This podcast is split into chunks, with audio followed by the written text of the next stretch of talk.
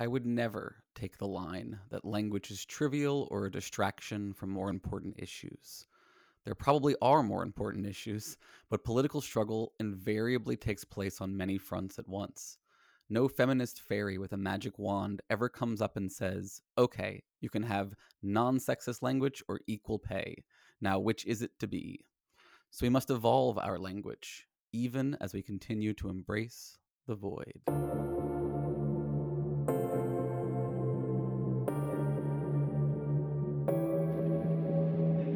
Pathetic earthlings, hurling your bodies out into the void without the slightest inkling of who or what is out here.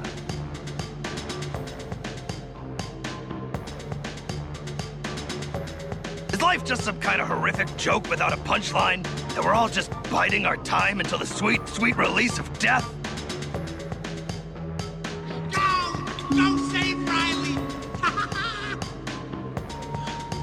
Take her to the room for me.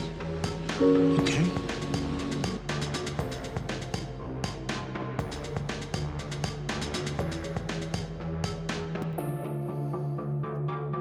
Welcome, friends, to another episode of Embrace the Void, where it is totally fine to say this show is controlled by Jews.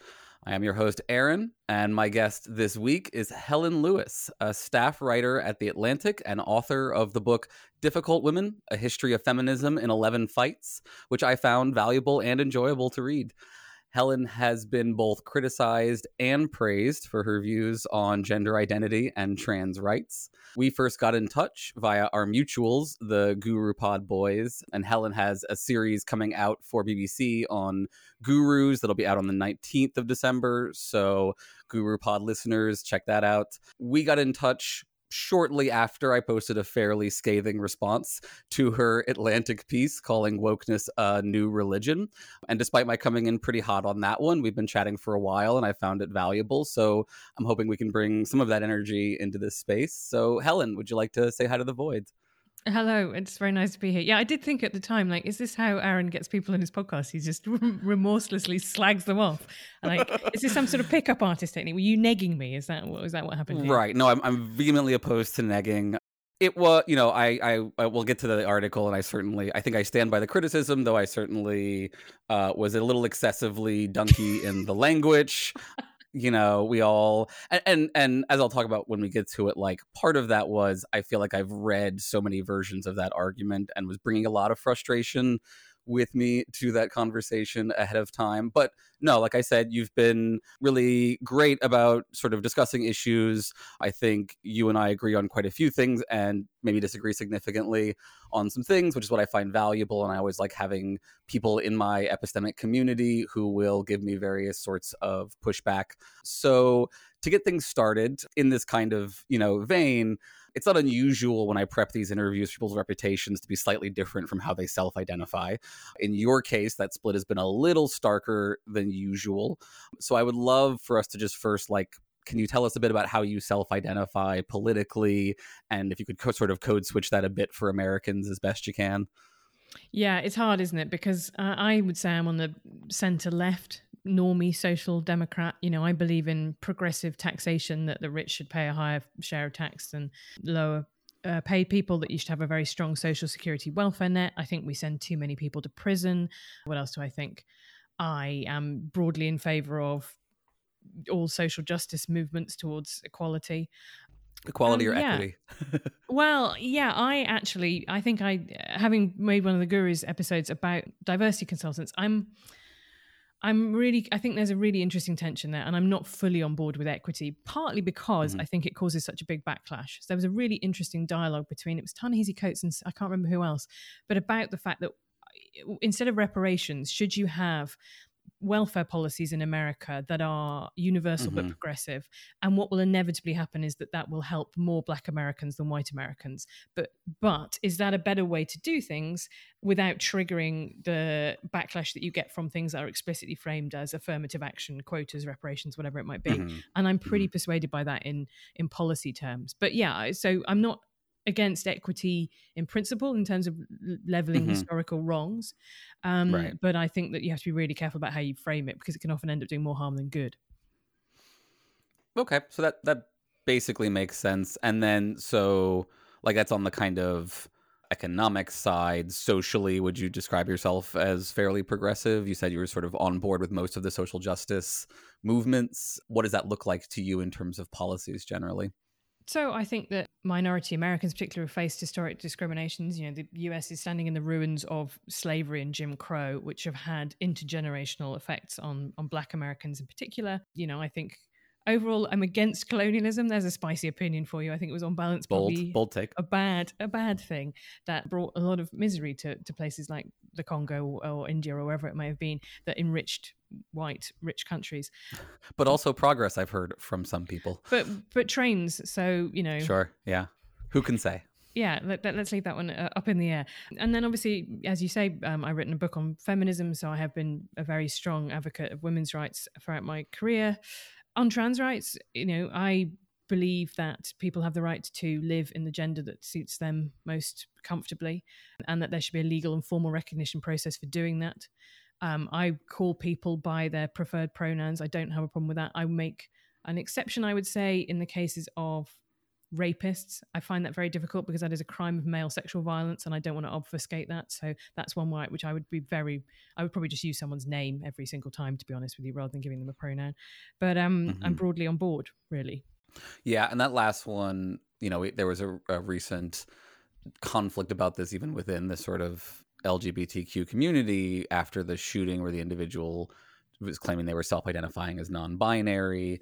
I think there are sort of complicated questions about even if you're sort of strongly in favor of respecting gender identity are there situations where you would make a case that like someone is claiming this in under false pretenses or for you know problematic ends or something like that. So yeah we'll talk about the the, the trans stuff in a sec but yeah let's start with your book which i think would be you know a useful way to kind of unpack i think some ways in which we probably agree on some things. So what would you say is the like thesis statement of difficult women well, the thing I wanted to look at was really how social change happens and what are the mm-hmm. conditions under which it happens. And do we over attribute to individuals? You know, what are the things that change systems? And one of the things that I kept coming back to is the fact that often revolutionaries are whatever you want to call it, bad people, difficult people. So, mm-hmm. to give an mm-hmm. example of the suffragette movement in the UK, the Women's Social and Political Union, which was the militant organization, they're the ones who did violent direct actions, you know, which was eventually escalated to, to a bombing campaign just before the First World War broke out. That was headed up by the Pankhursts, who were dictatorial, they were monomaniacal, they encouraged cults of personality around them. Um, mm-hmm. All these mm-hmm. things that I'm, you know, objectively against and I think are bad things, but those were also very useful in uh, rallying women to the cause, and and they probably had a level of success that the suffragists, who were the non-violent, um, you know, law and policy making women, weren't having on their own. And there's an interesting dynamic there because actually there had been decades and decades of this crunchy policy work and collecting signatures and making these arguments. And the thing that it just needed was the kind of rocket up it, which was the suffragettes and violence and militancy. And suddenly all these people who had you know never, never really had to have an opinion on this subject were forced to kind of pick a side so you see that throughout the book. You know, these these people who become leaders of the feminist movement are often monomaniacal or egotistical or um, you know they run their organizations in very hierarchical ways. And i really mm-hmm. i was really interested in that because that's all the things that we're told that women aren't naturally and shouldn't be. You know women should be kind women should be empathetic women should be mopping everyone's brows and wiping everyone's ass and these women really weren't doing that. They were demanding stuff which is quite transgressive. Right. So it seems like there's sort of two claims there, and this kind of book could be written to make either one or both of them, right? So this could just be like, uh, here's a list of eleven really, you know, bitchy women, and like here's here's their part in the movement, with no further claims that you were sort of leaning to there about like, and this revolutionary violence was actually essential for making social progress. So you feel like you're making both claims, not just that like hey isn't it weird and kind of interesting that like these really terrible people are crucial to you know like are part of the social progress movement versus also their bombing techniques are really essential for social progress in this context or were, were contributed to it in a valuable way I, am really interested in the role of um, violence in revolutionary movements. You know, the fact that Nelson Mandela is now kind of canonized as the guy who spent all that time in Robben Island and not Mhm. so much um, remembered that the Rivonia trial, which was what put him in there originally, was a was a terrorism trial, and that is a kind Bombings of of rem- supply lines, I think, right? right, and that is a, that is a kind of remarkable because he was right. You know, he was right that apartheid South Africa was a, was a hideous state to be. That kind of got dropped away, and the same thing happened to the suffragettes. That because they were deemed to have been right by history, their air, their violence was airbrushed ever since out the 1920s with the suffragette fellowship. So I kind of wanted to confront people with the fact that you know we have all these sort of you know nine year old girls dressing up as suffragettes. Well, you're dressing up as terrorists, um, Hmm. and and I think it's something to kind of bear in mind. And I, I think in both those cases, there's it's very different to anything that's happening today in developed countries, right? Because neither of those groups, neither Black South Africans nor women at the beginning of the 20th century in England, had full civil legal rights. So they were a huge number of democratic avenues for protest that was simply closed off to them. So that's why I'm not in favor of violence now. Like I was, I got into some Twitter trouble, and do you remember the great "Should you punch a Nazi" era of uh, Oh, Twitter sure. Where As someone who went to school with the Richard Spencer, I was keenly uh, aware of the conversation. right? Where did you land on on Nazi punching, pro or anti? Yeah, it was. This was a long, long conversation, and I think I ultimately came down on. Um, I mean, so like I have very weird views about moral responsibility that make it such that like I don't think anyone deserves to suffer, including Richard Spencer, and so like I don't think it's worth Hang on a hitting minute, him suffer because like he suffer at deserves it. all? Like, could would you? What if he stepped on a Lego? Would you be okay with that? Oh, no one deserves to suffer is what I'm saying. Like if you suffer by accident, that's unfortunate, but like I'm saying like you shouldn't cause people to suffer if you can avoid it in any way. Okay. Um and I also think that like so like you wouldn't curse Richard Spencer so he stepped on a Lego. No. Okay, that's good. No. You're a very good. You're what a moral person you are, Aaron. Oh, oh yeah, the subtitle of my talks about this is not even Hitler. It's a it's a we've had I've had this conversation a couple times. Uh but yeah, no, I think I, I came down mostly on no because I didn't think that in this particular context it had the desired results that would justify causing harm, and that harm causing harm is prima facie bad even towards Nazis.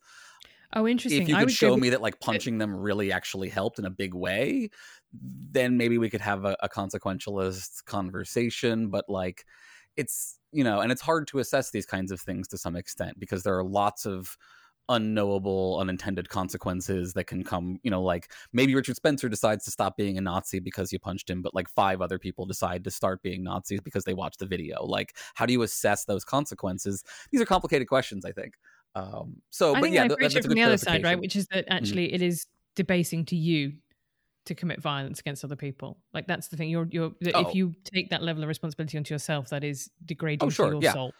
Yeah, I'm a, I'm a pluralist. I have a lot of different reasons for not doing things. So, like, I also do think that, like, causing harm to others causes harm to oneself in various ways. So, yeah, I, I'm fine with that too. But I understand your clarification about, and, and like, it's tricky because we could say, well, look, yes, technically, you know, black people in America do have the right to vote in a way they didn't before, but they also are being systematically denied that through a variety of mechanisms that the Republicans are using to maintain minority rule. And so you have this hard question of like, what amount of undemocratic behavior crosses a line to a point where it's now okay to use these kind of revolutionary um, means. Um, but yeah, no, I like the book because, if nothing else, I think it disabuses people of the notion that the previous generation of the civil rights was peaceful, I guess, or like more kind of universally pacifistic. And I think this is important because, you know, this is something I want to ask you about, you know, down the line a little bit, but I I can ask it now. Do you feel like, you know, when we talk about woke, quote unquote, the kind of modern era of social justice, that there's a, a real substantive difference between that uh, sort of phase of the social justice movement and the previous civil rights era phase? Or do you think that they are kind of one is evolving out of the other and dealing with different situations, but is still sort of fundamentally using the same principles and approaches? That's a really interesting question. And I do think one of the things that I think is a problem with whatever we want to call this kind of social justice politics is that it often isn't aiming to persuade a broad majority. It is often a project of elite capture. And that means it is often has incredible success. you know if everyone in publishing everyone in liberal journalism everyone in academia you know like is of a particular set of p- political persuasions then you can achieve an enormous amount of m- political movement in that direction very quickly but you can't you know you haven't got that bedrock of sport. What the suffragettes did was they went out and they went around the towns of england and they made the case and people threw cabbages at them. And what they ended up doing was ending up with votes for women which was something that had majority support. So when it was passed it was passed with remarkably little backlash and I think that's the bit that I worry about with the modern social justice movement that it counts its successes by the fact that people don't want to say things on Twitter or there are things which are now unsayable in academia. And it thinks that's the same as having one majority support. And I think that's really dangerous, actually, because you you create these bubbles where it looks like everything's brilliant everyone believes the same thing and like this is what i find fascinating mm-hmm. about um, the way that americans view britain um, and about the fact that you get sort of people who live in liberal New York who think that you know they kind of think that britain's got much bigger problems with race for example than than america. And you're kind of like i just is that just is that actually true or is that just you live in new york and everybody you know thinks the same thing? Um, and you've mm. forgotten the fact that there are people who live in wyoming and utah who think very different things. Yeah and i i'm sympathetic to folks like Femi's uh, elite capture concerns, and and I tried to, and I'm actually working on someone with with an anti woke person about this, but I've tried to sort of think about ways in which there can be categories of like moderate woke and anti woke, and then like the I don't love the word moderate because I, I I would classify myself as like a moderate woke person compared to the other group I have in mind, but I would be viewed as probably extreme in my views and policies by like you say the vast majority of people, and I don't deny that, but I do think there's a difference between like healthy wokeness or whatever we want to call it and this kind of like toxic or unhealthy kind you're lawful that, woke that's what you are you're not chaotic woke you're lawful oh i'm woke. pretty chaotic sometimes okay. um but yeah I, I, you know you get the idea um soft but you know hard, what i mean one of the things weak. is that, uh, that's interesting yeah. when you talk about feminism is the fact that actually and i i really feel this very strongly about politics having followed mm-hmm. like for example new labour in the 1990s that sometimes you achieve the best progressive goals by talking about them in conservative language and that often upsets progressive activists because what they like is the rhetorical stuff that gets them juiced up. But if you're going sure. to try and get like in America, I think a massive cause would be federally mandated maternity leave. And actually, the way you probably talk about that is you talk about how brilliant families are and how great it is, and like a child's first months, how important it is for them to have more time with their mother. And that's all very conservative, faith, family, and flag language, right? But what you would get in the end is a very progressive policy that would help keep women in the workplace, reduce the gender pay gap, all of that stuff. But it's not going to be. Some people are there because they want the kind of they want to be part of the Black Panthers, right? They don't want to be part of a normie social democratic project. Yeah, and I do think that um, this kind of code switching persuasion behavior, especially if you're doing it genuinely and not just to like convert people, is an important part of the project. And I, I sometimes wonder if it's a project that has just gotten harder in an age where you can't just talk to one audience at a time where like if you want to talk to your in group and talk to the out group both sides are going to hear every part of all of those conversations for the most part. And that you know it, it can either make it harder to not seem disingenuous or you know you're going to get dinged for you know when you're code switching in ways that some people um, don't like.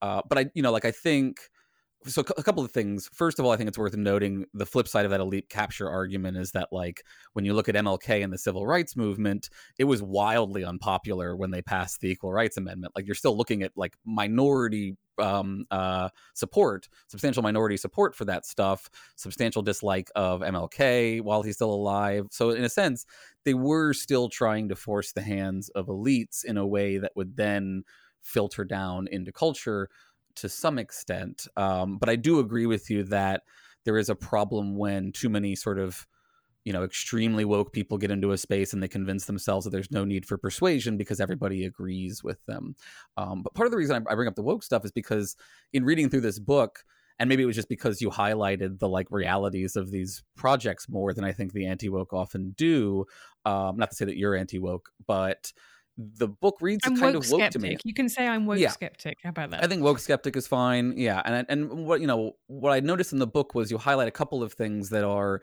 what I think of as like textbook features of the things that people complain about when it comes to quote unquote wokeness, which is identity centered political organizing, aggressive and disruptive and sometimes even violent political agitation, and specifically pushing for change to language as part of social progress. And I think a lot of folks criticize the woke for fixating too much on pronouns or stuff like that. Um, but I, I, it feels like some of the quotes that you pull out in your text are would be very sympathetic to those kinds of approaches to social change. Is that do you think that's sort of a fair analysis? Yeah, I mean it's completely fair. You know, there are people who think my brand of feminism is you know unbearable you know woke and actually women would be a lot happy you know there's a lot of discourse about you know maybe is the pill making women pick the wrong guys or you know if uh, actually you know like jordan peterson thinks basically if you're childless and you're a woman you're sort of destined to this crabbed half-life. So um you know there are people who still believe that all the positions that i hold are are extreme left-wing positions. So yeah I, I think that's true. The thing i think is interesting about language um, and I do criticize the way that language is used in social justice politics a lot is what there needs to be as an acknowledgement that language is always political. And the best writer, I think, on this is um, mm. Deborah Cameron, who's a professor at Oxford University of Linguistics. And she talks about this. You know, you are choosing language with particular political aims. You are not, there is no such thing as neutral language. And some of the things that annoy me about, uh, you know, pregnant person, for example, is the pretense that that is just a purely neutral term. Well, it's not. It's about trying to remove, you know, it's trying to shift uh, the gender um, bias and try and say this isn't a purely female centered experience. Now, you can agree with that or disagree with that, but like that's what the it's not just merely being inclusive, it's trying to make a specific political argument about who gets pregnant. And that's what annoys me is the mm-hmm. denial of a political project while enacting a political project. I'm sympathetic to that actually, and it's I think something that the the woke, insofar as they are you know doing critical theory analysis, should be more keenly aware of in their own behavior, given that that's largely their critique of liberalism, which is that it smuggles in liberal principles while pretending to be value neutral. Um, and I think they're right. And I think that they also then do the same thing. And, and I think, you know, to some extent, I think we all do it a little bit, right? We all use language that loads the conversation in our direction, and it's, you have to practice not doing it. Um, and, but yeah, I do think that it would be better if more of us used um, more neutral language. And, and there's a conflict over this, a debate about like, does using more neutral language just cede ground to you know the moderates or the reactionaries? Do you get stuck on like a euphemism treadmill where they're just going to weaponize whatever term you know I, I prefer to use luck instead of privilege and i have people complain that like oh they're just going to weaponize luck when you you know if you ever have any success on that front. Um, so how do you like how do you balance that and how do you balance that with the stuff in difficult women where it's like you know maybe it's actually really good that like trans individuals are you know uh, um, culturally engineering and conceptually re-engineering you know the concepts of gender and things like that and pulling everybody along with them uh, towards a very different perspective or something well, my worry about that is I'm not sure how much that's actually happening. And I think some of it is incredibly conservative. Um, and it's one of the reasons that I talk about it a bit. You know, there's a, the famous formulation, which is like um, you know, the, the, old sexist view is like women should do the washing up. And then the feminist view is that everyone should do the washing up. And then the kind of ultra gender ideology view is whoever does the washing up is a woman. And that's bit, the bit that I've always had a, an issue with it, right? If you redefine womanhood as femininity, then I think that's an incredibly regressive thing to do. And that's one of the things I've resisted. But you're right. As a journalist, this is something that preys on my mind all the time. Like I'm writing at the moment about Florida and the Don't Say Gay bill, the Parental Rights and Education bill. And that is an absolutely classic example of the fact that you are not, there is no neutral way to talk about that subject, right? Is it a homophobic bill or is it a parental rights bill? Well, it's both to people at the same time. Um, and, you know, and, and politicians now know this and have weaponized this so that if you put a press inquiry into the DeSantis team in Florida and you don't use the language that they approve of, they will start, you know, tweeting out your statements and saying, well, this is proof of, of media bias. So you have to pick your way through these issues incredibly carefully. Everybody knows how potent um, a language is as a weapon, and you have to be constantly aware of it. Um, and you have to make decisions that reveal your own biases and priors. You can't. I, I just think the pursuit of neutral language is is kind of mm-hmm. impossible. Like sex work being a really interesting example. So there are people who believe sex work is work and they want you to refer to sex workers. I know lots of radical feminists, including women who have previously been in prostitution, who want to say women exploited into prostitution. They say it wasn't a job, I was being raped for money. And my solution to that one is when someone is a self described sex worker, I call them a sex worker. And when someone is a woman exploited into prostitution, I call her a woman exploited into prostitution. And when I try and talk about the phenomenon more generally, I tend to talk about people who sell sex on the basis that's something that everybody agrees mm. is, is going on and it doesn't have an ideological bent to it. But you know, you you are never going to be able to write these things in a way that makes everybody happy. Right. Yeah. I, I talk about this with my students about um, female, whether you want to call it female genital mutilation or female circumcision. You know, e- either of those terms, neither of those terms is acceptably neutral in my opinion, and there is no true neutral term for describing what's going on there because I think one of them is too euphemistic and the other uh, some women don't like to be viewed as mutilated in this kind of way. So um, it's a really, really As I said, the only person I know issue. who's been through that was very happy to use FGM. Um, right. Some some are very happy to. Others, you know, it's it's similar to like the debate over like victim survivor, the shift towards language about survivor. Um, you know, some women don't like to you know like be called mutilated which i think i can yeah. understand right? You know i think that makes sense. Um, but you know let's talk about language uh, because this i think brings us right along nicely to the second thing i want to talk about which was the article you wrote about wokeness and religion because i think there's a lot about the language of the use of the word religion that is particularly important. But let me just first ask you this right? If difficult women is a feminist book and maybe even a woke feminist book does that make it religious apologetics well, as you all know from the documentary, I'm actually not. I'm no longer the burning new atheist that I once was in my in my youth, and um, I have softened on. You know, I would if you'd asked me 20 years ago, I would have said, you know, religion's the opium of the masses. Well, life will be much better once we get beyond it. And now I'm kind of, you know, I guess maybe on the conservative journey that people often go on with age, or I don't know, just weary. That I'm a bit like actually, it gives a lot of people a lot of meaning in their life. So I don't, if you want to call it that, I think it's kind of maybe silly. Yeah. no, I, I, but I don't find it offensive, right? And that's the thing. Mm. I think the difference between you and me is, I think when you hear wokeness as a religion, that offends you in some way, which is the bit that I, I when I wrote that piece, I didn't kind of foresee in the way. So tell me a bit more about why, yeah, because it's something that really seems to like actually you find it not just wrong but sort of offensively wrong well and i want to clarify i don't find it offensive i mean i think it's a um, uh, insofar as like I think it's a bad argument, and so I would find it as offensive as I would find any other bad argument. But I don't find it like personally an attack or anything. The first thing that I really struggle with, and I feel like there's a little bit of that in this article as well, which is I'm not really clear if you're saying that this is just a description where I'm saying that wokeness. So, so there's a couple. There's two main questions for me, right? Are you claiming wokeness is literally a religion, or is it replacing a religion, or is it have some features that are like religions? And then the second question for me is: Is this just an observation, or is this a criticism? Because I think it reads as a criticism, even if maybe you're saying now that you feel like you were just aiming for an observation. I think I would say that it has got features of a religion. And that's where I came to with this. This whole project started with me saying, you know, somebody asking me from a Christian think tank, have, you know, do you think your childhood Catholicism has been replaced, replaced by feminism?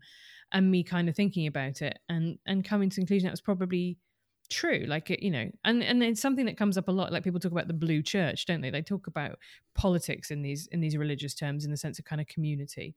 Um, and it is to some extent a criticism because I think in both cases, uh, there's obviously some big differences from religion, and but like not all religions obviously have the idea of a creator god. So you kind of like you know when you actually kind of look at religions, they've got a, like a large constellation of things that they do with overlaps anyway. So defining what a religion is is hard enough, but I do think it has religion-like features, um, and they are more like uh, an Abrahamic religion, I would say, than a, uh, an Eastern religion. Mm. But I would also say that um, it is a critique in the sense that I think that some of social justice politics, when it's bad, has superstitious elements to it.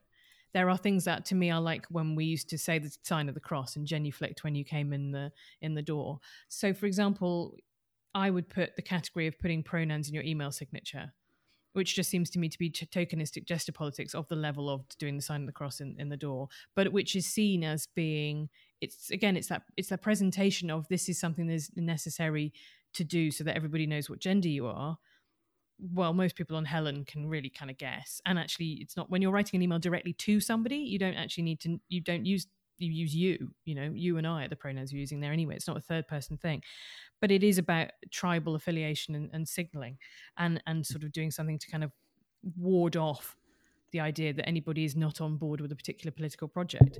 And again, like I said, you know, and I said this when I spoke to the guys from um, Decoding the Gurus, like I don't necessarily deprecate all of that. Sometimes tribal signaling and affiliation and saying these are the common values that we all share is really important. Um, and I'm willing to hear that argument out. I'm just not sure in, a, in lots of the cases where it comes up on in online discussions that argument has actually been made. It has been asserted, but I'm not sure it's been demonstrated. Interesting. So I think I have a couple of concerns here. I think, you know, I'm sympathetic to the idea that there are criticisms of sort of the more extreme version of wokeness that are very similar to the criticisms that I would raise about extreme religiosity. They're they're religious like in their you know uh, behaviors or devotions or something um, like that. I think that's to me a very very very different claim than saying social justice has become a religion or that they've substituted one religion for another. Because, first of all, the vast majority of people aren't leaving religion. Most of them are still religious. They're just adding a social justice element to their religion. So you have, you know, a huge schism right now within the Southern Baptist Church between the woke and the anti woke. And, and all of them are deeply religious in the sense of, you know, being Christians. So I, I, I worry that there's this narrative that certain individuals, especially people like, you know, Peterson like to push where they're like, oh, look, society has largely secularized, but it's devoid of value now because it's secularized. And so it's replacing its need for value with woke religion or something like that and it's really a religion and that's and it's and it's but, but because it doesn't provide all of the actual truth that real religions do it's it's fake and bad and harmful and stuff like that. Um, and i think that that analysis is problematic even if it is true for some individuals psychologically you know they stop doing religion and they feel like they have less meaning or community in their lives and they find that in a different movement. I, I guess I worry primarily about the simple equation of if someone's in a community that's value centered and is doing work you know based on those values as a community that that is religious in itself i think we should separate those concepts out and i feel like that's what's running together here yeah, that's a really, um, I think that's a really good challenge. There's a, a, line about the Labour Party in Britain which said it always owed more to Methodism than Marxism, which is kind yeah. of an interesting um, way of looking at it. And I think that's actually probably true where I would push back, I think, is that actually secularism is on the increase. Um, the 2021 census just came out in the UK and it has record numbers of people reporting no religion. Only 1% of 18 to 24 year olds are members of the Church of England. And actually, the, really funnily enough, it was inspired a kind of great wailing and gnashing of teeth about how this was all down to immigration. The very funny right. thing being that particularly black African immigrants to um, England are some of the most religious people. You know, I would the, assume the, as much, yeah. The mega churches of London are full of people who come here from Ghana and Kenya, and you know, and it's it's white Britons mm. who are who are losing their religion. So I do think note, there's that. Yeah, go on. Oh, no, just think it's worth mentioning. This is a this is a problem. Part of the problem with this discourse is that like we're start, we're we're talking across the Atlantic in two different countries, and there are big divides in terms of like you know Florida passed a law banning trans, and like we have a very different religious situation than y'all do. But uh, go ahead and finish what you're saying about the UK. Yeah, no, I think that's, that's but, but actually secularity is also in the uh, increase in America too, in the sense of the number. It's, it's more complicated. But finish what you're saying, and then. But I'm like reporting regular church going has declined sharply since the 90s. Yeah. So my understanding of if you break into the crosstabs on that material is that you're seeing a decrease in moderately religious individuals attending church and a shift of those individuals towards more spiritual or something kinds of mindsets, but you're seeing an increase in religiosity and a hardlining in the more radical right wing religious communities. So, uh, you know, it may look, uh, you know, in aggregate like we are becoming slightly more secular, but I would argue that we are polarizing, you know, towards like a, a somewhat, you know, a much smaller atheist pole and a very, very large extreme evangelical pole on the right. And then a bunch of people in the middle who are kind of like, have become more squish on the topic essentially um, which i think is you know a slightly different picture. If that you know if that minority party is also the heavily religious party then you're not you know we're not necessarily we, we just repealed roe v you know roe v. Wade. We're not moving in a secular direction in the legal sense.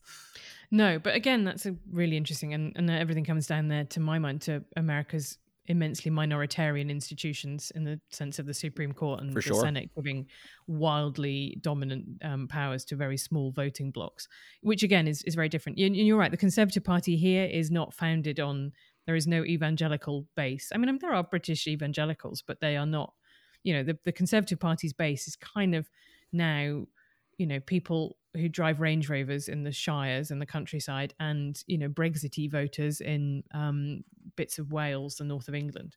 Um, those are the kind of you know it's it's just a very different voting block, which then is reflected in the party. And we when we we now have a Hindu prime minister, which I just I can't like. When will be the first non-Christian president of the United States? I think we might be waiting for quite a long time. yeah when will be the first atheist openly atheist president i, I don't think it's going to happen in our lifetimes Probably literally. No. Well, I mean, yeah, openly. I mean, I think. Do we think that Donald Trump is deeply religious? I would probably No, assume. but I mean, like openly actively- runs on being atheist. Like Yeah. the, the people I know who who uh, counsel atheists in America on running for office and are very pro atheist running for office are like, you gotta kind of soft pedal your atheism. Like you really do gotta like pick your battles on that one. And, and, like that's depressing. Like that's a really depressing reality. Like to say that you had to like, oh, you got to downplay your religion. You know, those are those are not the kind of things we want to hear for people who are trying to run for office because it then you know gives young atheists the impression that you can't be yourself while running for office, which is true.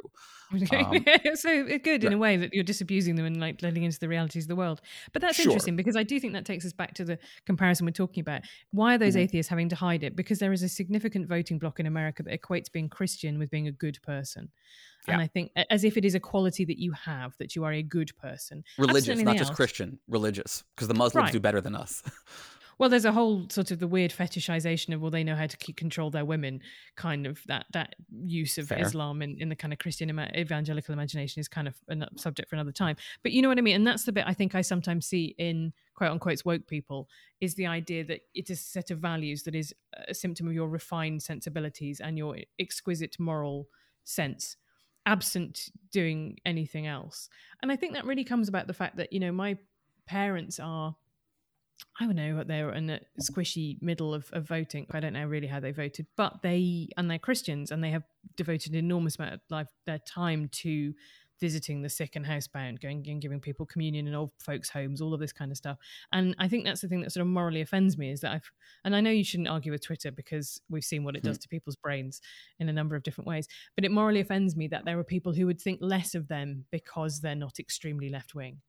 Um, and would think that they're better purely by virtue of being left wing then and would you know it's the kind of good deeds you know acts versus Yeah. words or whatever it is this is why I'm trying to luck pill my own community so that they'll stop being so judgmental. Because I, I agree with you that like it's similar. There's a study that I cite when I do that stuff where they found that if you do um, white privilege education poorly, essentially, you take liberal individuals who are usually compassionate towards poor people and you decrease their compassion towards poor white people essentially and they, what they find is that the, the, the justifications are the same as what conservatives would give for poor people in general which is they deserve it right? They they had an advantage they didn't take advantage of it and so i do think there is a, a lot of the stuff that i don't like about wokeness that is like the elite you know the extreme kind of wokeness besides the elite capture um you know superficiality stuff is a lot of a lot of it is punitive and retributive in its vibe. Like it really is about you know turning around and attacking the people who've been in power and punishing them and i you know i am more sympathetic and, and like i think we have sources to draw on in our community like Freire, who's going to say look you have to liberate the oppressors and the oppressed and i do think we lose out on some of that sometimes because like you're saying you know to build up energy within the community one easy way to do that is to demonize people and and you know build up build up attacks um, that way. So one final question I had on the article, and this is you know a, a criticism I've had for a little while about this, which is you know these articles never seem to highlight that anti wokeness seems to also meet the criteria of religion here. You have a paragraph specifically where you talk about you know on the right you have QAnon and they're religious and stuff like that. But it seems like the fair criticism would be to highlight that McWhorter, who you know James Lindsay, people like this, you quote McWhorter in the article, that they are also meeting this criteria of being a community organized around a set of values, doing, you know, activism in this kind of way. Um, why do you feel like there aren't any articles about, you know, how anti wokeness is a religion? Oh, that's a really interesting question. Um, I mean, The Atlantic did publish an incredibly long and well reported piece. I think it was maybe even a cover by Adrienne LaFrance, who is our executive editor, about QAnon, in which she explicitly said, like, the, the most usual long term outcome, like I would predict for QAnon, is that it will become a religion, it will become a sort of millenarian cult, essentially. So I think people are doing it in maybe individual cases. They're not making the broad uh, spectrum. I mean, I would be honest with you. My answer to that is that I would say there is incredibly lively anti woke culture of writing and there isn't actually mm-hmm. that lively a, a, woke culture of writing like and i think this is one of the problems that wokeness has you know if, if i were to give um, advice to people who are in that sphere who genuinely like these are their politics and they want to advance them is to have a look at the right and how incredibly successful it has been about making a kind of ecosystem a self-reinforcing ecosystem or sometimes in ways that are really unhealthy but that it has you know there's this kind of strange thing about the fact that people say you know that whatever you want to call it social justice politics has no cultural power blah blah blah blah which i don't think is true right if you operate mm-hmm. in any of the worlds that i'm describing these upper professional middle class worlds you will understand that's that it, it does have enormous power over norms but the thing is that it hasn't been very well articulated and theorized and and argued right and i mm. think that's a shame because i think you know it was really interesting to read your points and I'm, i think i agreed with quite a lot of them that there is a kind of um superstitious element to some anti woke politics. There is a kind of doctrinal belief. Like one of the things that has been really interesting to me making this Guru series, there's one episode that's about the intellectual dark web, and it addresses the question of why is Sam Harris the only one of the intellectual dark web who didn't get more extreme? Mm-hmm. Who I would say still is really pretty much, I would describe as heterodox in the original sense of the word heterodox. And in lots of those other cases, heterodox just turned out to mean conservative. Um, and so. Or conspiratorial. Or batshit insane, yes, as it turns out in some cases. Um, but but that's to me is a really interesting question because actually, how much space also is there for disagreement in that world? So one of my interviewees is David Fuller, who ran a, uh, pop, a YouTube channel called Rebel Wisdom. And he mm-hmm. left the mainstream media because he was really captivated by Jordan Peterson. He was captivated by this intellectual movement. And the story of the episode is the story of his disillusionment with that idea and the fact that he discovered that, you know, when he criticized Jordan Peterson in a Substack post, there was a kind of instant, like, you're cut off, you're dead to us. And so, what started off as this project of like, let's all expand our intellectual horizons, let's have a big chat about all of these taboo subjects, curdled into a new type of orthodoxy incredibly quickly. So, I thought that was a perfectly reasonable. But like to your mind, who are the great woke writers? Like who are the I can name, you know, any number of heterodox substackers. We all know who we're talking about when we talk about that group. But who's articulating the case for your kind of politics really, really well?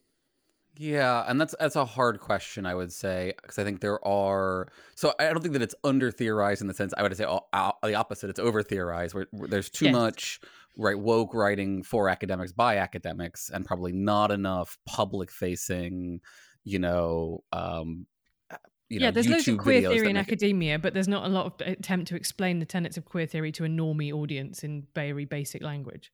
Yeah, and I guess so. You know, if you take seriously, like I do, that critical theory is not genuinely separate from the Marxist stuff, then I'm going to point to folks like Olufemi Taiwo and which one? Um, you know, Liam Bright. Oh, I, am talking about the one who's been on my show, who did um, um reconsidering reparations, elite capture, um, who who is very critical about some parts of wokeness, but I think would also be viewed as extremely woke you know, in a variety of senses. Um, so I think, you know, honestly, it's the black Marxists who are doing the best jobs laying out wokeness. Um, I think you know, I, am not a big fan of DiAngelo. I think Kendi is better, but still not, you know, super compelling. I think Ta-Nehisi Coates um, has been fairly compelling in a variety of ways on these fronts. Um, but yeah, I, I do think that I think because is a really interesting example, right? Because he's written, to my mind, one of the most interesting articles about American suffragism. He wrote about mm-hmm. the split between the abolitionists, Frederick Douglass, and uh, Elizabeth Cady Stanton and Susan B. Anthony, and the way that all of these white feminists who were abolitionists then ended up peeling away from that movement. And he wrote a really brilliant piece, which I think, being a black American man, he was in the position to that I would not be as a white English woman, to talk about the Mm. fact that it, it is always held against the women that they didn't then move on to the project of. Um, uh, of civ- civil rights, as it were, but it's never kind of leveled in the other direction. That actually, why was you know why didn't Frederick Douglass give a shit about uh, about about women?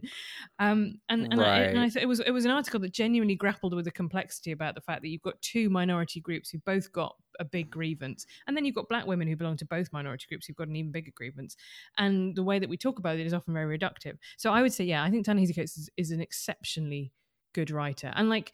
I'm not, as I said before, I'm not convinced of the case for reparations, but that piece on reparations and about redlining and the and the long term effects of that housing discrimination on Black Americans is just incredibly compelling journalism. He would be mm-hmm. my top my top pick, I guess, but I'm not sure that he is quote unquote woke. Although he did put Peterson, didn't he, in his in one of his Marvel series, which really upset him, which is very funny. Well, yeah, and again, you know, I want to, I want there, to, I want to, there to be a version of like, because this was originally a positive term, and I want to maintain that there is a positive version of this that is about, you know, growing awareness towards systemic injustice, and I do think that Coates is good on those fronts. Um, you know, th- this may be a similar situation to what it's like with American conservatives and progressives in the sense that a lot of American progressives didn't leave or, you know, whatever, get kicked out of however you want to argue about it, the institutions, and so are writing mostly academic material, whereas a lot of conservatives move to think tanks and so are writing more public facing, um, policy based um, kinds of material. It's just interesting to me that, like, even you in your own article, in your paragraph where you're like, but there is a problem on the flip side of this. The flip side you go to is QAnon, not the anti woke. And those are very different things, I think. I would not view those as the same spheres. Um, and I think there's, I don't know if it's that like people are hesitant to identify that the anti woke is itself a community or something like that, but it's just an interesting asymmetry in my mind between how people talk about these issues. I think, if anything, you're uh, surprising me by your being quite nice to the anti woke community because a lot of them have turned out to be quite Q curious. Oh, some of You them know- are very conspiratorial, no, no question about it. But QAnon, yeah, is, is I think a different, though sometimes overlapping community. Yeah, But like when you think about groomer discourse, I mean, it's been fascinating Mhm. to me watch. No one has degenerated faster than Elon Musk in terms of. I mean, I, the signs were always there, right? Like he called the Thai cave rescuer a pedo. sure, Um, right. So he was always like ready with that as a kind of insult. But you He's know, definitely on the James Lindsay accelerated track for sure. It's extraordinary, though, isn't it? Like, it, it is one of those things where you're just like, why are you tweeting all of the time? You know, you could be putting rockets into space. Um, and, and it has been really you want, any project of worth you want. Yeah, right. I know you could build yourself a mansion made of gold and fill it full of, you know, chimps like Michael Jackson. Like you, could have a theme park, a theme park of your own. Um, and I, and I just find that it's, that it's really interesting that his, like, I just sometimes think that people have. My, my theory of politics is often very much about personality. It's very psychological. And I just wonder if people just pour themselves into the bottle that's available to them. And to stay with the IDW, like to me, a really mm. interesting example of that would be Maajid Nawaz, who was one of the int- like original members of the IDW, and he started off as a Islamist extremist. He was in Hizb ut-Tahrir, and he very publicly renounced that and was part of de-radicalization programs. And now he's sort of re-radicalized into a kind of COVID denier, great reset kind of guy, right? And what that looks to me like is somebody who, and you know, to make the same criticism, James Lindsay starts out as a new atheist. And that's Sure. the big thing that he gets a load of attention of. And he ends up being funded by Christian nationalists. And I just Mhm. wonder, you know, we, we cover in the series a guy who's a pickup artist, and he originally wanted to be a Greek Orthodox monk. And you're like, two rather different attitudes to sex that you kind of have there. But- but similar skill set though, apparently. Right, but like, but no, but it is genuinely. It's like the Sure. need is to be listened to. This is why I think the guru thing is really interesting. The need is to be validated, to be heard, to be seen as smarter than other people, to be at the vanguard of whatever the exciting social movement is, to be a prophet. And actually, the form that that takes, you know, in in the 1500s, these people would have been something else, right? They would have been whatever Right. the 1500s version of this was. Right, and it's there, there's a couple of studies out there right now about the correlates with conspiratorial thinking, and I don't want to come down hard one way or the other. I think there are many, many paths up the conspiracial conspiracism mountain. Um, I think two of the main paths are probably related to narcissism and a lack of sense of control. Um, so, and I think those two things often go together because narcissists often feel very out of control. Um, but we should, before we run out of time, talk a little bit about trans issues. Um, and hopefully we can continue to keep this productive and positive. Um, so I want to talk about this piece for which you received a lot of criticism, though I'm sure also a lot of support. Um, uh, this is a 27 piece 2017 piece excuse me uh, entitled a man can't just say he's turned into a woman um, and in this piece you criticize I would say the proposed shift to self ID for gender in the law in the UK, which never, I think, ended up happening, but you were criticizing at the time. Um, and you were sort of comparing it sort of disfavorably to the current model, which is was a was a two year living as your gender, sign off by two doctors um, kind of approach.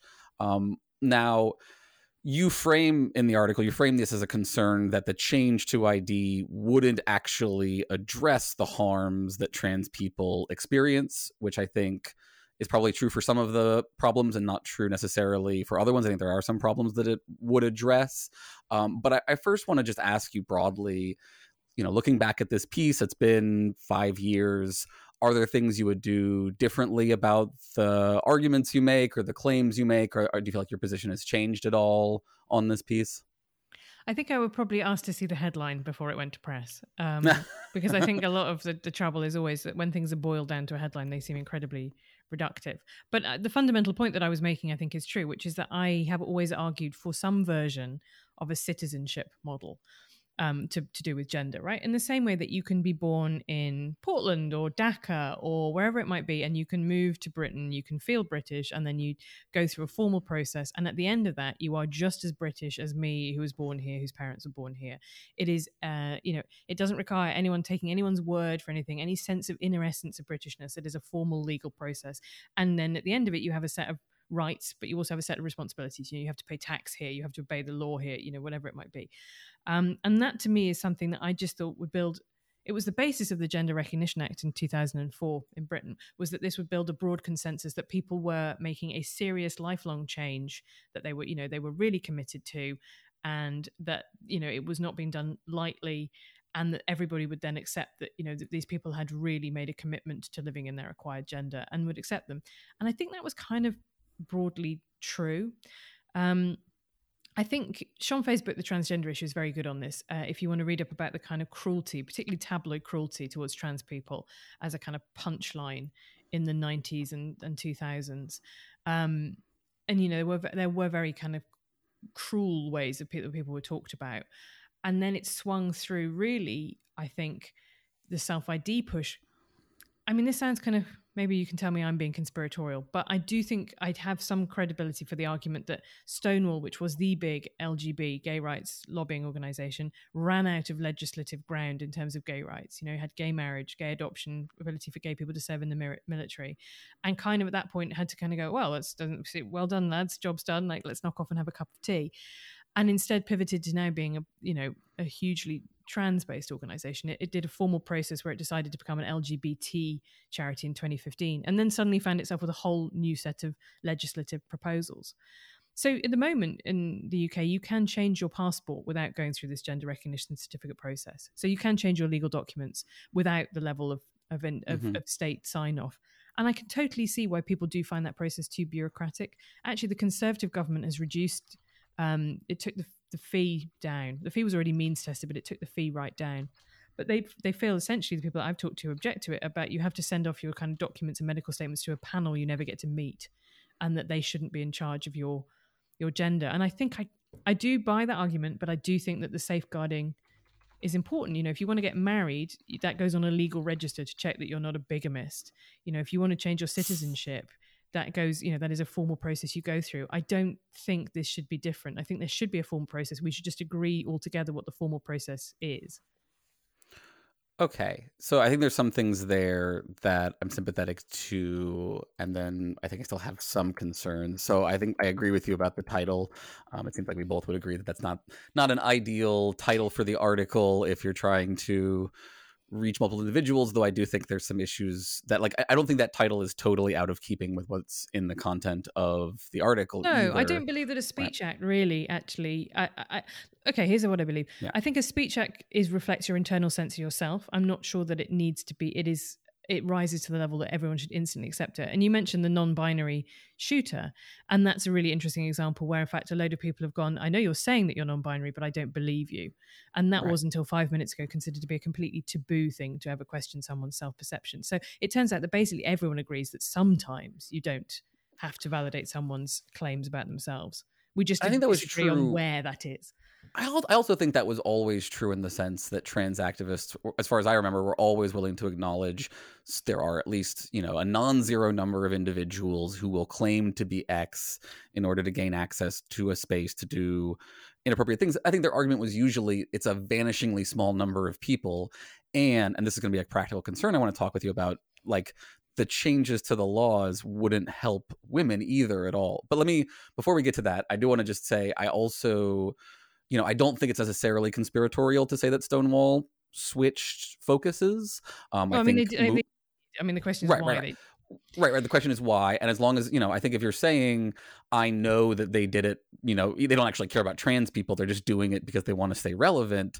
That would be a conspiratorial claim without any evidence. If you like, if you have evidence, okay, but if you don't, then I would say, yeah, that's conspiratorial. If you're just saying, well, look, you know, they wanted to continue to do civil rights work and they thought that this was the next frontier of civil rights work. And so they genuinely transitioned to focusing on that. That's not conspiratorial. That's just how how movements work, I think. Um, I also agree with you that, you know, it is probably the case that for the vast, vast majority of people, this is just a debate about what level of gatekeeping we want, right? There's got to be some level of gatekeeping, but not zero. And then you've got groups like the Matt Walshes of the world who just want to ban all of it.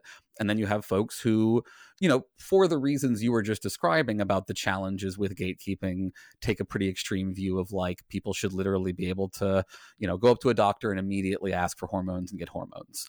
Um, now, you know, transact uh, folks will always highlight, I think, that it's the opposite is true in reality that for the vast majority of individuals getting access is very difficult contrary to what matt walsh will tell people um, but you know i i am also sympathetic to the idea especially if we're talking you know um, uh, uh, puberty blockers for prepubescent individuals, a very controversial topic, which I'm in favor of. But I think there should be a substantial process to go to get to that point. That that you know that's not a like one day a child says this. But I think most people are also, and that's mostly the way that these things work. So I think it's important to highlight that like the concerns are not necessarily the current reality, even if they are potentially legitimate concerns on the list of concerns, if that makes sense. Yeah, I know what you mean. I, do, I think the Reuters article that recently came out showed that quite a lot of times there are people who are getting uh, inappropriately swift diagnoses and treatment. And I think, you know, when you talk to some of the clinicians in those settings, they are really struggling with expectations. It's something that the Tavistock Clinic in, in England really struggle with, particularly when people have been on a waiting list for a long time. They thought that once they came through the door, well, this is it, thank God.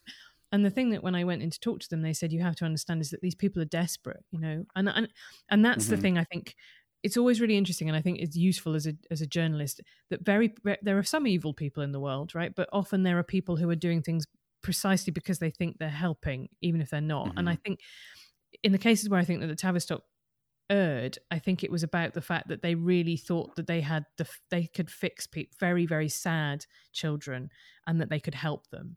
And whether or not that help was actually the right one is is is a question but i would not i would never doubt their motives that everything that they mm-hmm. did was was from a genuine feeling that, that that they had this ability to kind of really make people's lives a lot better Yeah, and I think that's an important, you know, prevent preventative from sliding too far into the conspiratorial moral panic world. Some of them will sort of pay lip service to that idea, but I, I don't want to dive too deep into the like what level of gatekeeping. There, there are a couple, there are two things in the in the article that I really do want to push on a bit.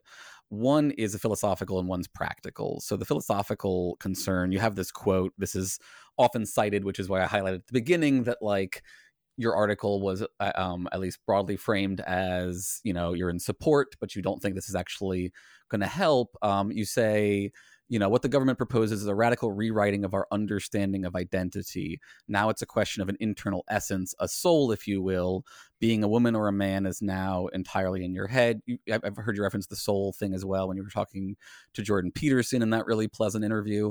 Um, I, I think this seems flawed to me philosophically because I think gender identity is fundamentally subjective, but so is sexuality and pretty much every other part of our identity. Like they're all in our heads. Where else could they be? In, essentially, um, and so I, I'm not sure that this, you know, that, I feel like when you accuse your opponents of believing in an essence or a soul, you're placing a kind of metaphysical burden on them that they don't actually have to to buy into. So do you do you really feel like if I if I'm going to say look ultimately what determines your gender identity is what you think your gender identity is is that really committing me to a soul? But that's really committing you to a ludicrous piece of circular reasoning. I'm a man because I feel like a man. Well, what's a man then? Well, no, I don't think it's circular. I mean, well, I guess I would say it's circular in the sense that some definitions are necessarily oh, circular, like. Oh, okay. What, what's your male gender identity? What does it consist of? Yeah, so I would say first of all that I don't have a very strong experience of personal gender identity, and I don't think so everyone does. I think actually a lot of people, to very a lot of people who are even critical of trans stuff, are coming from a legitimate place of they don't experience a strong gender identity, so they can't understand what everyone else is talking about, and they think they're faking it. Um, but I, you know, my understanding of people's experiences of gender identity is that it is a sort of complicated mix of internal feelings and experiences in conjunction with how society treats them. So it's not necessarily just the fully internalizing of gender norms the way that some anti trans folks will suggest, nor is it completely 100% separate from one's environment. That would be psychologically impossible. Um, but I do genuinely believe that, like, the trans individuals I know who say they experience a strong gender identity and feel that when they have transitioned that they experience less challenges or psychological difficulties because they feel like their gender identity is you know more in line with their physical um, or how they're perceived by society et cetera et cetera um, or respected however you want to put that. Um, and so it seems very plausible to me that they are experiencing something very real there, much like I think, you know, I don't think there's an essential definition for woman.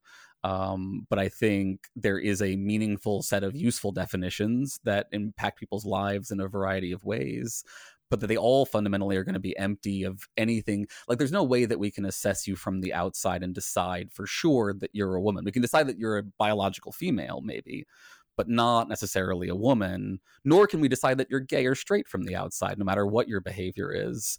So I'm not sure that well, it's a fundamentally say, different I think We could pop on the old penile plethysmograph, couldn't we, on that one and measure your sexual arousal responses? Well, but that's I, I think you know I know you're being a little bit tongue in cheek there, but like you and I probably both know that in the modern world, sexuality is way more complex than do I get an erection when I'm looking at a naked guy versus a naked girl, right? Like sexuality. There are people who will go their entire lives never engaging in a homosexual act who are gay, right? And there are people who will you know go their entire lives engaging in a bunch of different acts some of which do not reflect their actual you know sexuality so i think that we can make some inferences but we can't know for sure because it is fundamentally subjective right your sexuality is mm-hmm. fundamentally just what you're attracted to which is just all the way on the inside it seems like but that's where I that's my where my liberalism comes to the fore, which is mm-hmm. that I don't really care or mind. It's really got nothing to do with me who you sleep with as long as they're a consenting adult. So it doesn't, you know, it's like for some conservatives, the idea of gay marriage kind of ru- like they thought it was ruining right. their straight marriage, and I right. just have never bought that. Like I just always thought love is love, and you know, you then you should have a set of legal rights about this person that you want to be with in a committed relationship. That's fine. I think the gender is different because um it is about negotiating between two different minority groups and trying to balance the rights between them. And the thing that I find really troublesome that I think people are quite reluctant to talk about is when I agree with you. Like I can see a model of transness that is essentially like a body dysmorphia model, you know, and I came up uh, you know, I spent a lot of my youth in body modification communities where people committed to quite radical changes to their bodies, whether that was kind of implants, having their tongues forked, or whatever, to the extent having legs removed, all of which helped them feel like they were now looked like what they were supposed to look like.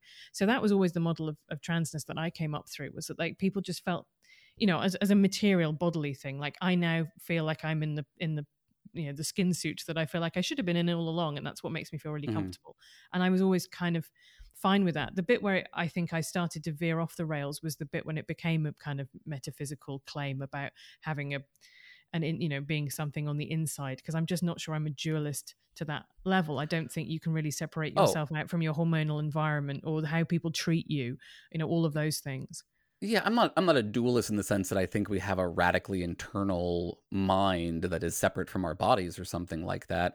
I just think fundamentally the only thing that we're assessing at the end of the day is subjective phenomenal experience. but you So- are right you are if you think you can be a biological male who is Mhm. a woman then you Right. are because you're not just being a biological male who like stresses wants to she her pronouns you know like you're not expanding the Right. range of what it means to be a man all the way out to traditionally feminine things you're saying that actually there's a point you cross over and you become a woman inside Yeah, I'm saying that I think if you genuinely self-identify as a woman in the, you know, in the sense of gender, right, not in the sense of sex and biology, then I think there's no other factor that we can really demand, no other criteria that we could demand that you meet that would really actually make you a woman on top of your experience of yourself as a woman. Hmm. again i think i just that to me seems slightly circular in that and i think that's fine right? In the same way that what does it mean to be british? Well it means to have a british passport. It means to be live in britain. Like you know what i mean? Sure. you're essentially always ending up invoking the Yeah. concept in order to reify it.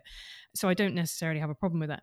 What i do think i find really quite worrying is when it does lean very hard into sexual stereotypes particularly for that subset of adult male transitioners and you know Yeah. I, you know, it's when we talk about kind of liking problematic writers. Andrea Long Chu, I think, is a phenomenal writer. I think her criticism is really brilliant. She's a she's a phenomenal magazine writer. I really struggle in females where she writes the bare essence of femaleness is what is it? An open mouth, blank blank eyes, and an expectant asshole. Right? Her idea of what it is to be a woman is is it being a hole to be fucked. And that is what feminism spent, you know, decades, hundreds of years saying that we weren't. Yeah, I'm not sure what the context is on that one. yeah, sorry. Right, but the whole book is about femi- like femaleness as eroticized submission, as femininity, essentially blurring. The And this isn't this isn't like a criticism of the way that they're portrayed. No, that no, no. more like there's a- a, uh, there's a there's a whole essay called like "Sissy Porn Made Me Trans." It's it's it's it. I, Uh, I yeah, love I'm, it. oh, I'm familiar with Sissy Porn Made Me Trans. Yes, because um, she's being very very honest about her experience and like what what you know and the fact that she wanted to be I was it objectified in Daisy Duke shorts right I think right. I, I'm I'm all for writers being incredibly honest in their experience I just think what does this have to do with me and my experience of womanhood which is like saying please don't please treat me as a real human Well, not yeah. somebody to be objectified No, I, I totally uh, look. I you know, and this has been a complaint f- towards drag as well, where drag women are accused of reifying essential gender norms in their performances, um, and I think you know there is a version of some of those things that is legitimate, especially given the conflicts between feminists and gay men historically. Um, I think there there's something there's a conversation to be had there.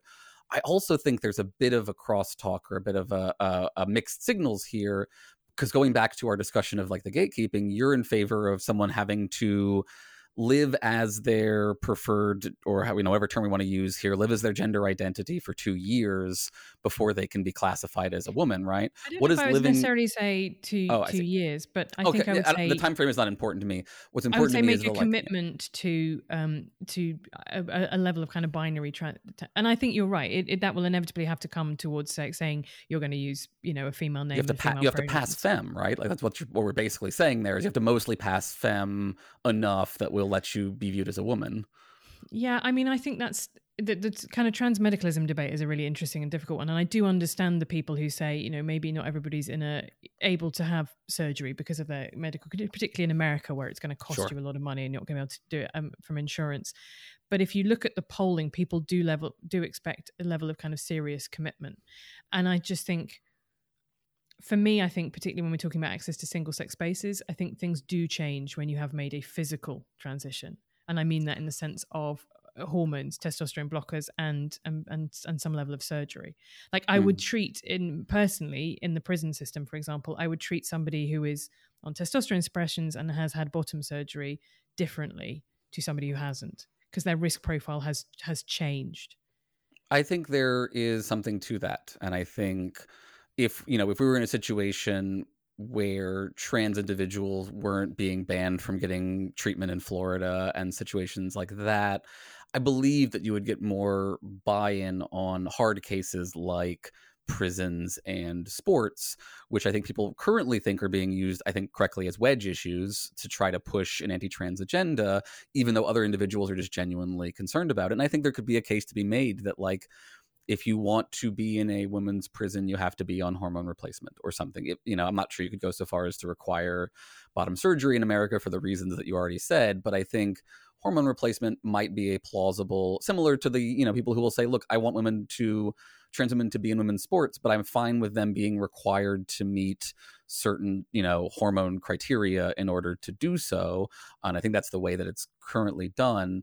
Um, Oh, it's all done in completely different ways. And like it used to be Right, done it's all over the- all over levels in Olympics, but now all the individual sports have had their, their different ways. Yeah, no, I don't think you can. Um, you, you certainly there's no way in which the, the state should be coercing people into medical procedures. I also think there's more to be done, and actually Britain has had tried doing this, um, having trans specific wings, so specific units for trans women, and that might be something that ends up being a very useful way because one of the problems is that of the British trans population, it's only about 120 people, trans women in British prisons, um, of whom 40% are sex offenders. And those are people who it's not appropriate to put in the general female population. Um, but equally well, it's probably Yeah. not appropriate to put them in the general male population. Um, so what you have to look Mhm. at that point is a much more individualized system. And that's actually kind of where Britain has ended up with a case conference in the sense that you treat a trans man shoplifter very differently than you treat a very recently declared trans woman rapist and that's that just seems to me like something that is going to that's i i think the final destination of all of this will be a very much an individual risk profile based on people's individual circumstances and I think that's true. And I think in the trend, we have to accept that in the transitional cultural period, there's going to be sort of imperfect compromises. We we don't want them to slide into the like separate but equal in the horrifying American sense of that, um, which I think would be a concern that some folks might have there. And I also think that like it's worth noting if you're like me and you're more sympathetic to individuals being allowed to transition earlier in life, that could reduce some of these problems because you would, you know, have individuals who weren't you know partially transitioning post male puberty which is i think a lot of the the like demographic that uh, especially radical feminists are particularly concerned with. And and so like i want to bring in one more quote from your article which i think it's fair to be critical of. Um, you say you know right after that part where you talk about um, you know the soul stuff um, which again I, I i still think that we can we don't need no one needs to be believing in a soul here but you say you know in this climate if this were to pass who would challenge someone with a beard exposing their penis in a woman's changing room and you know setting aside the question of whether people in general believe that there has to be bottom surgery for someone to be you know transgender um, it's not at all clear to me from a practical level how preventing self id actually prevents women in the scenario that you're describing. It seems to me that you know let me, let me understand right? What is how do you imagine you know like let, let's say that situation occurs. Why does it make a difference to not have self id laws in a way that would you know why would that help us protect the women in that situation Well, the Wi Spa incident is a really interesting way of looking at it, right? This is the LA spa in which a woman said there is somebody getting their penis out in the in the spa in the naked spa and in front of my children. And the left wing response to this was how appalling this is transphobia, you know, whatever, blah blah blah. And actually, the left wing response was that this is made up. This isn't. This did never really. None of this really happened. And then it got jumped on by like Proud Boys and um, various other kind of right wing groups who ended up protesting about it in a very, you know, um, aggressive way, which then caused an even more of a left polarization back against it. Um, and then what happened is that Andy Ngo, of all people, was the one who finally found the records and found out that yes, this person who exposed their penis in the women's spa was a registered sex offender. So this was an incident that uh, you know perfectly legitimate for this woman to complain that her child was being exposed to someone flashing. And that's the bit that gets me is that women are given all these messages from birth about you have to protect yourself, you have to don't walk home alone, don't have a don't accept a drink from a stranger, be on your guard against men. Men are men are evil and violent and they're coming for you. And if you don't take advantage of all of these messages and you don't protect yourself, then it's your fault. You've let this happen. Except, sorry, unless it turns out that they were actually trans women, which you obviously can't tell from the outside because how are you supposed to know? Because there's no you know requirement for any physical changes. In which case, if you mention these things, you're a bigot. How on earth are you supposed to match those two sets of messages to women up? I just don't understand how you can.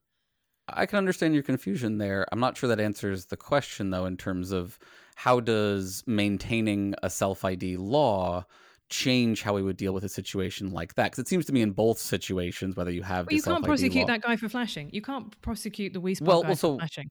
Because he is understand. legitimately a woman if he says he is, right? And I'm not sure whether or not his, what pronouns that person uses. I'm not being deliberately offensive, but that that person is at the moment of their declaration a woman, and it's perfectly legitimate for them to get their penis out in the women's changing room. So I, I, so I, I think I uh, understand a little bit what you're saying there. Um, in this climate, so you say, you know, in this climate, would someone challenge someone with a beard exposing their penis? Now, so you're also though not saying that you require women, trans women, to shave, and you're also, I think, unsure that you would require trans women to get bottom surgery. So it seems like the self ID law is not actually the factor there. I'm not quite sure. I'm not so like if we, if we have a self ID law, right, and then someone It's about does the something. norm, though, isn't it? Right? It's about establishing the norm. And actually, most trans women I know would be mortified to use the open changing rooms. They don't want to draw attention to themselves. Right, that's another thing to highlight for sure. So, like, what I think there should probably be is much more single cubicle provision, both in toilets, changing rooms, whatever it might be, right? And but the thing is that no one wants to do that because it's expensive. You have to change building codes, and people are against it. And actually, you know, that would be really helpful for non-binary people too, right? Who don't want to use the men or women's changing rooms. They want like single provision that is not, you know, um, and and we have, you know, and and we don't really want them using disabled facilities, which are often the only single cubicle ones, because that then slices a whole load of other people who are having to budge up and share the facilities. So the whole thing kind of doesn't really work too well on its own. But what I'm saying is, and this has always been the case, is I don't think the problem is trans people. I think the problem is male sexual predators. And male sexual predators have, have been through self-ideal or given an incredible weapon with which to say, you can't complain about this when they know exactly what they're doing. They know that they're flashing. I think that person in the Wee Bar knew exactly what they were doing. And you, what you've now done is created a way that you can never challenge that. There is no way of saying who is genuinely committed to transition and who is who is a chancer. That's my So let me problem with let, me- let me ask you then, in your ideal situation, if we had an individual who was a registered sex offender, um, and there's lots of complaints to be raised about the sex offender registries and how they work, but that's you Yeah. know it's a whole separate Yeah, yeah. debate, right? But like, let's say that you know they did something and they regretted it and they served their time, and then they transitioned and they did the like two year, you know, or six months, whatever we want to call it, of of you know what you're requiring.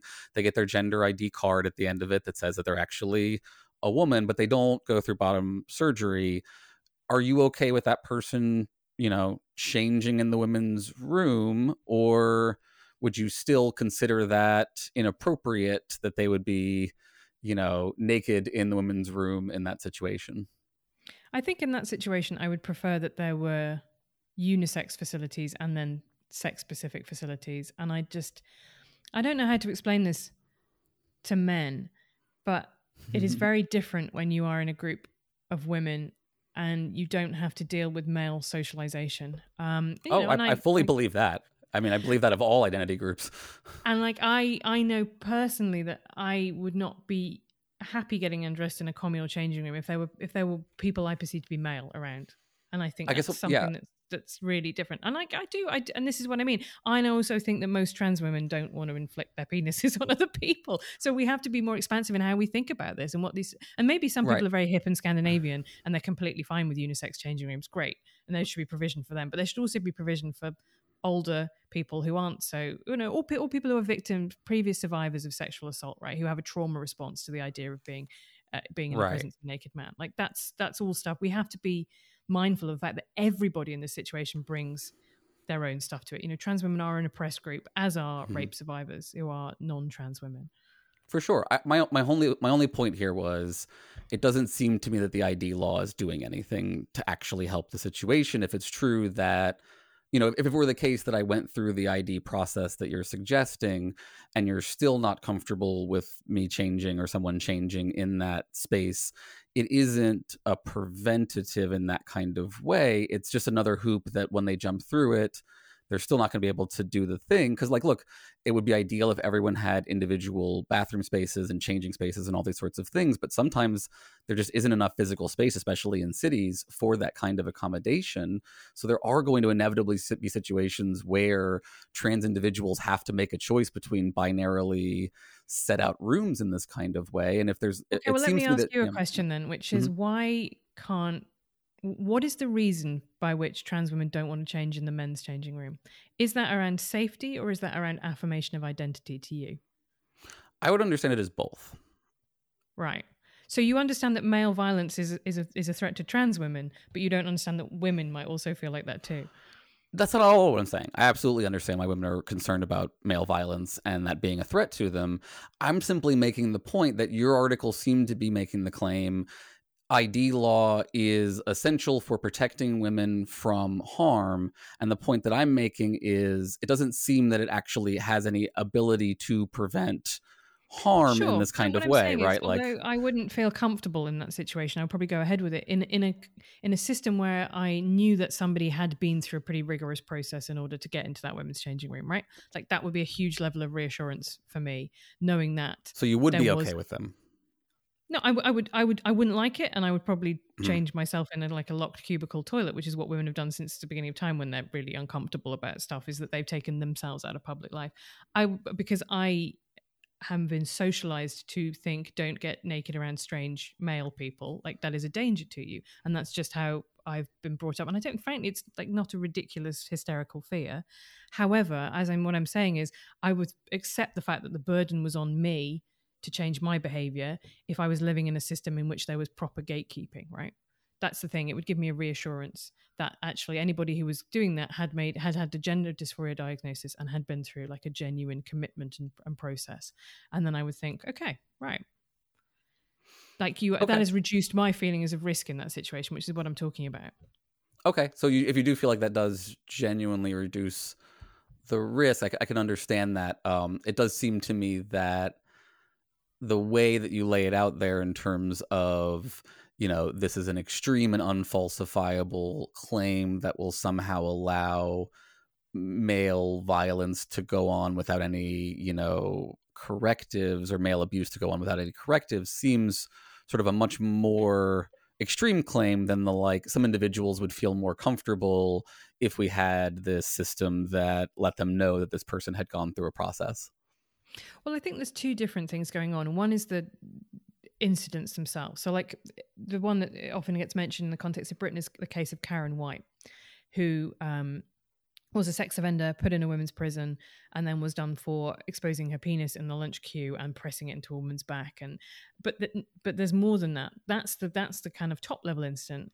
What we're talking about is the fact the effect on women prisoners of having somebody they perceive as male around them and the level of fear and edginess for people who have often been victims of sexual violence that that causes. And that's very hard to capture in statistics because that's a perception.